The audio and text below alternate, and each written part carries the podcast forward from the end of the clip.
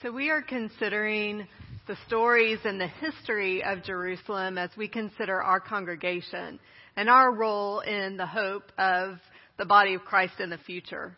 And so we're working our way through the timeline, through the history. And last week we talked about Jeremiah, and I want to talk a little bit more about the prophet Jeremiah this week.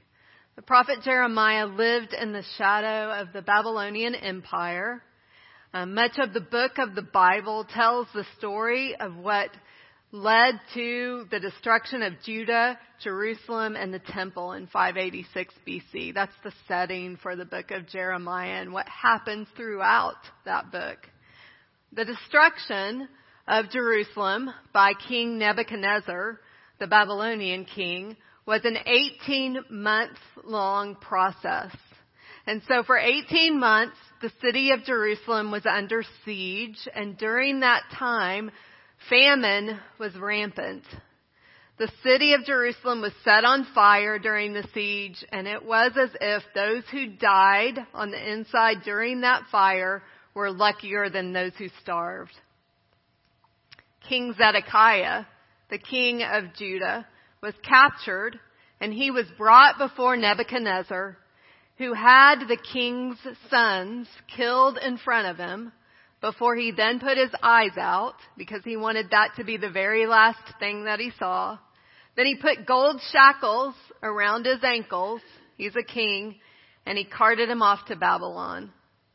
Many other captives in the city of Jerusalem and in Judah were taken to Babylon as well. Almost in the middle of the book of Jeremiah, there is this episode between two prophets. Between the prophet Jeremiah, who is pictured behind me, and the prophet Hananiah. Hananiah appears on the scene and says, we are safe.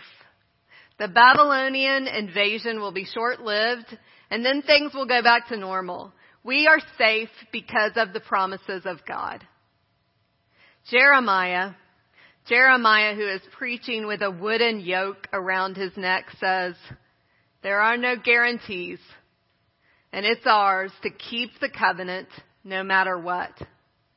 Well, then Hananiah walks over to Jeremiah and breaks the wooden yoke that is around his neck and says, This is how I will break the yoke of the king Nebuchadnezzar of Babylon from the neck of all the nations within two years. Jeremiah leaves the scene, but he reappears with an iron yoke around his neck. And he says, all of these nations will serve Nebuchadnezzar. And you, Hananiah, you have made the people trust in a lie. Richard Rohr this week wrote, a prophet is one who keeps God free for people and who keeps people free for God. I believe that is true about what a prophet does and who a prophet is. Michelangelo depicted Jeremiah uh, behind me in that painting behind me, and I like that painting of Jeremiah because it depicts his strength. He's a strong guy, but it also depicts the burden of the prophet, to do what the prophet is called to do, to keep the people free for God and to keep God free for the people. Could this be the difference between the two prophets that are in Jerusalem, between Jeremiah and Hananiah? Hananiah, Hananiah dictates God's ways and turns a blind eye to the ways that the people were violating both the covenant and the vulnerable people that God had placed in their care. But Jeremiah says, Jeremiah says, God's ways are not to be dictated. And to the people, he says, don't forget. Don't forget, only in relationship to God can you recognize true freedom. That is where your freedom lies. Our scripture passage for today was probably written by the very people who were carted off to Babylon to live in exile.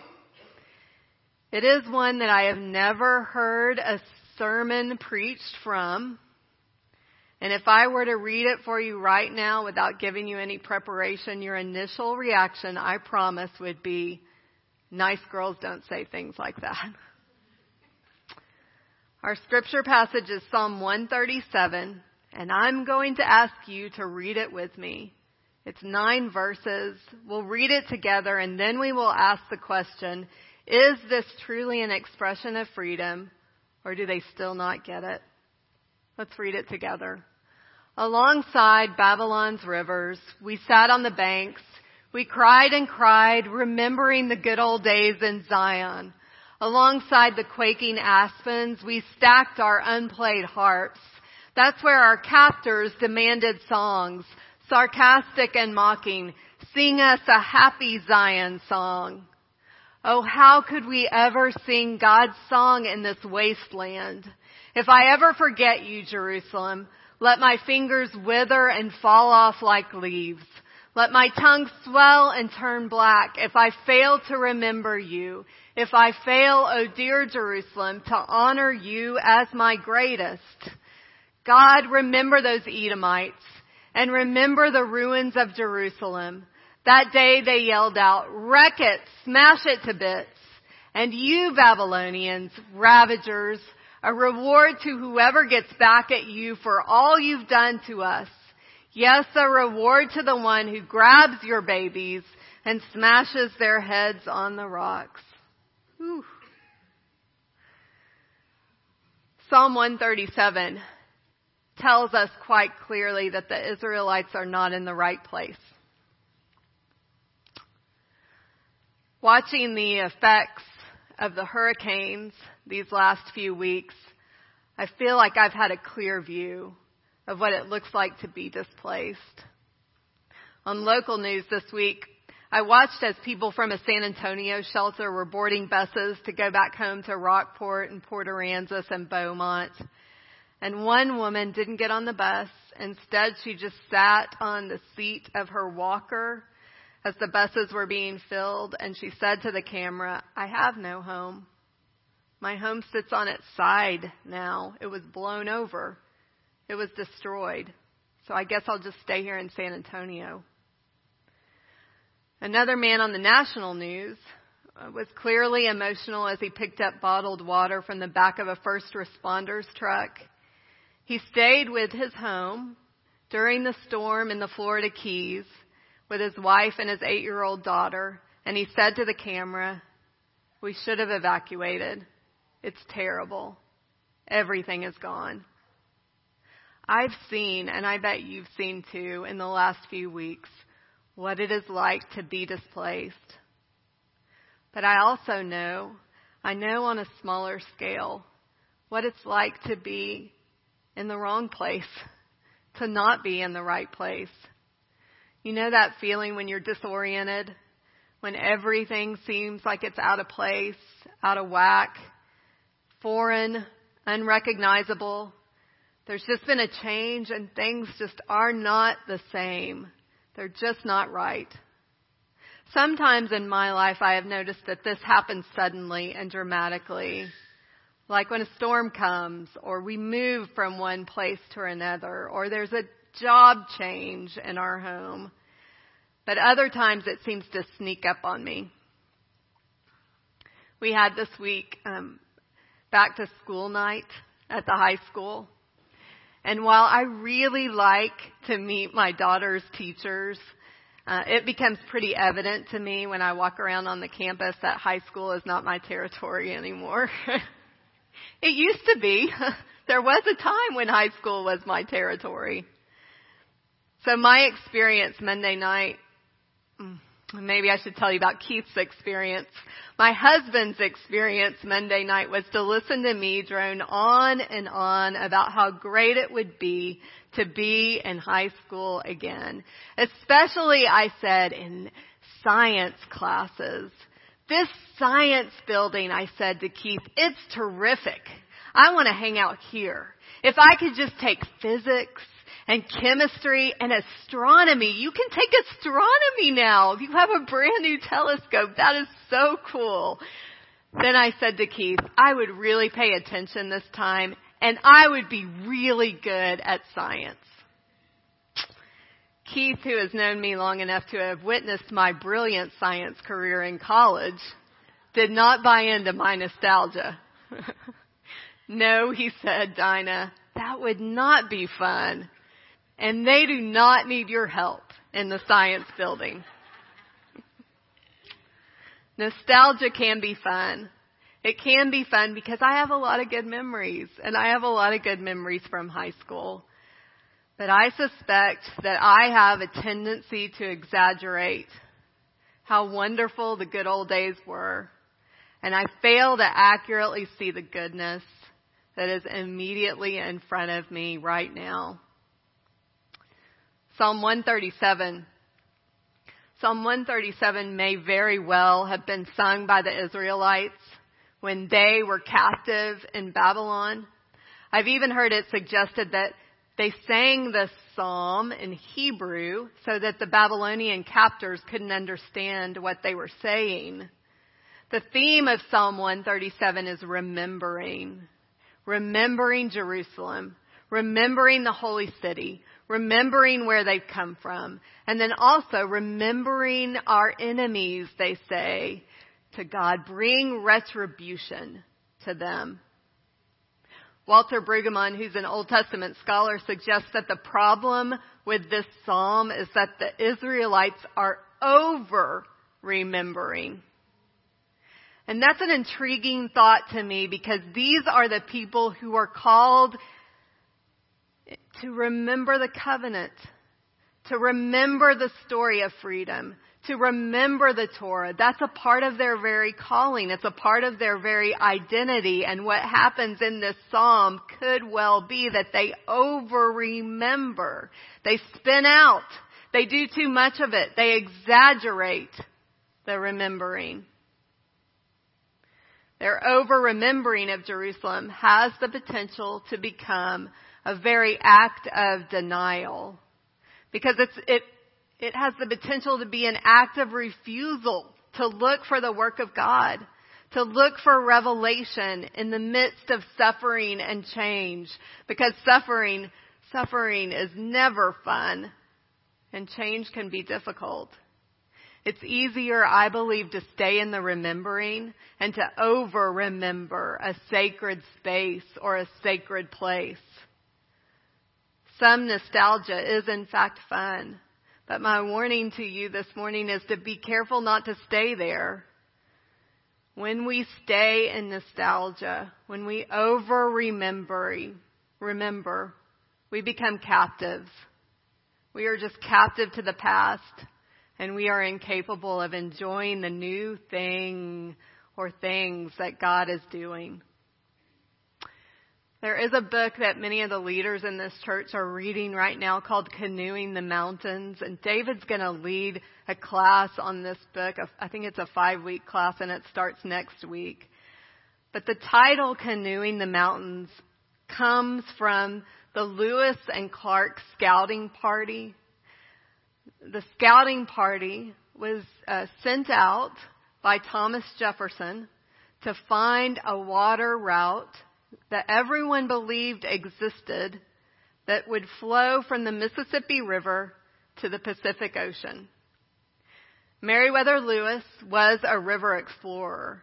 And at one point in the journey, he believed that he would walk over the top of a hill and he would look down that hill. And when he looked down that hill, he would see a gentle slope that would take the party about half a day to cross. They'd put the canoes on their backs. They'd cross that gentle slope, and then they would put their canoes into the river where they would float easily down to the Pacific Ocean.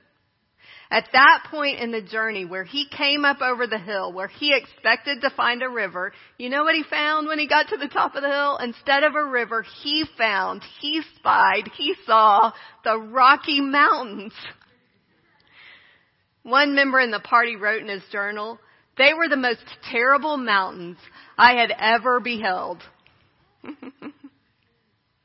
what do we do when plans change? Do we insist on staying the same? Do we insist on carrying that canoe with us? when everything around us changes? Or can we explore a new way? Can we explore a new place? You see, I believe that the spiritual terrain around us has changed. So I wonder, what does it look like now to be the body of Christ? What's our new way? Longing for crowds of the past on Sunday mornings could just be one version of denial. You know, um, my 10 year old is playing baseball right now. He's on a baseball team. And there's one mother that looks like a very bad mother on that team because it's a group of really good parents. You know who the bad mother is? Because you know when the games are played? Right now! Sunday morning! Things have changed out there. It's different for the church. And so the question is, what will discipleship look like going forward? Well, nostalgia and denial are not the only over remembering in Psalm 137. The other form of over remembering that happens is that the Israelites obsess over their enemies. The Israelites blame the Edomites. So the Edomites would be like family members to the Israelites. They are the descendants of Esau. They blame the Edomites for cheering on the Babylonians during the destruction of Jerusalem. And then of course they blame the Babylonians for their demise. As a lover of righteous anger, I get it. Both the Edomites and the Babylonians look pretty reprehensible to me. There's a book called Small Victories that's written by um, Anne Lamott, and there's a chapter in this book that I really like. The chapter in this book that I really like, she writes about her enemy, or she call who she calls her this um, another mother in uh, her child's class uh, class at the elementary school. She calls this person her enemy light not just an not enemy, but enemy light. And I like that idea of enemy light because C.S. Lewis wrote, if you want to get good at forgiveness, if you want to forgive, you need to start with something easier than the Gestapo. So it's good to have an enemy light, right? That's good practice, yeah. So she says that this mother is her enemy light because uh, she always has mean eyes and she always wears spandex because she can. So then Lamott confesses this. She says, I thought such awful thoughts about her that I can't even say them out loud because they would make Jesus want to drink gin straight out of the cat dish. Lamott has this really good practice of keeping an inbox for God in her bedroom. And so she writes the woman's name on a piece of paper and she puts it in the inbox. After a second encounter with the woman at the school, she takes out the slip of paper and she writes an exclamation point after the name and she puts it back in the inbox. After a third encounter, she writes on the back of the slip of paper, we are going to need the big guns. And she puts it back in the inbox. Eventually, she confesses in her book, the veil finally dropped. I got that I am as mad as a hatter. I saw that I was the one worried that my child wasn't doing well in school, that I was the one who thought I was out of shape, and that I was trying to get her to carry all this for me because it hurt too much to carry it myself. Blame is usually a sign of unprocessed grief. Lamott alludes to this when she says, I was trying to get her. I was trying to get her to carry all of this because it hurt too much for me. The problem with blame is that unchecked, unchecked blame can lead to violence, to us speaking violently about another person or acting violently. Years ago, one of the very first Stephen ministers that I knew in this congregation, who was also a therapist, taught me about anger. And this is what he taught me about anger. He said anger is simply a natural reaction to an unmet expectation. So we can't control anger initially. It happens naturally when things don't go as we want them to go. The best that we can do is to recognize anger, to recognize it, and then move forward as we recognize it. Psalm 137 teaches me that there are two stances that I can take when I'm angry. When I am angry, I can take the stance of denial. And when I am angry, I can also take the stance of blame. Neither denial nor blame is a helpful permanent stance because neither one can help me to determine the way forward. But both denial and blame are very honest. And both are best expressed in prayer, I believe. God can handle our unmet expectations. God can handle that with us, for us, both small and large. God can handle our anger. God can handle our anger when it shows up as a longing for the past and even when it shows up as a desire for retribution. When we were talking about this scripture passage in the pastor's study this week, David Michnitsky, the senior pastor, reminded me that pastors are not medical doctors. Don't you like that he told me that? Dinah, you're not a surgeon. That's good advice. If I walk in here with a scalpel, you guys need to run. Because he said, Dinah, there's no such thing as a psalmectomy. You can't take it out of there. Psalm 137 remains in the Bible. We can't take it out just because it's inflamed, which it is. Because Psalm 137 teaches us, it teaches us to pray honestly. So would you pray with me? Lord God, you are ruler of the universe. You see all that we have and all that we are both the good and the bad. We silently and very honestly place before you those things that trigger anger in us. Would you search our hearts and help us to know where we are yearning for the past and where we are placing blame? Help us to see exactly where the pain is.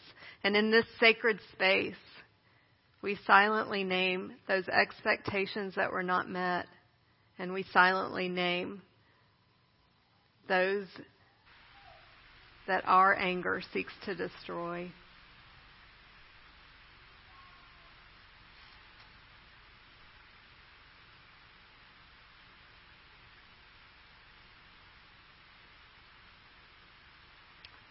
Lord, during this time of prayer, we also consider those who think that our actions are an attack on their hope.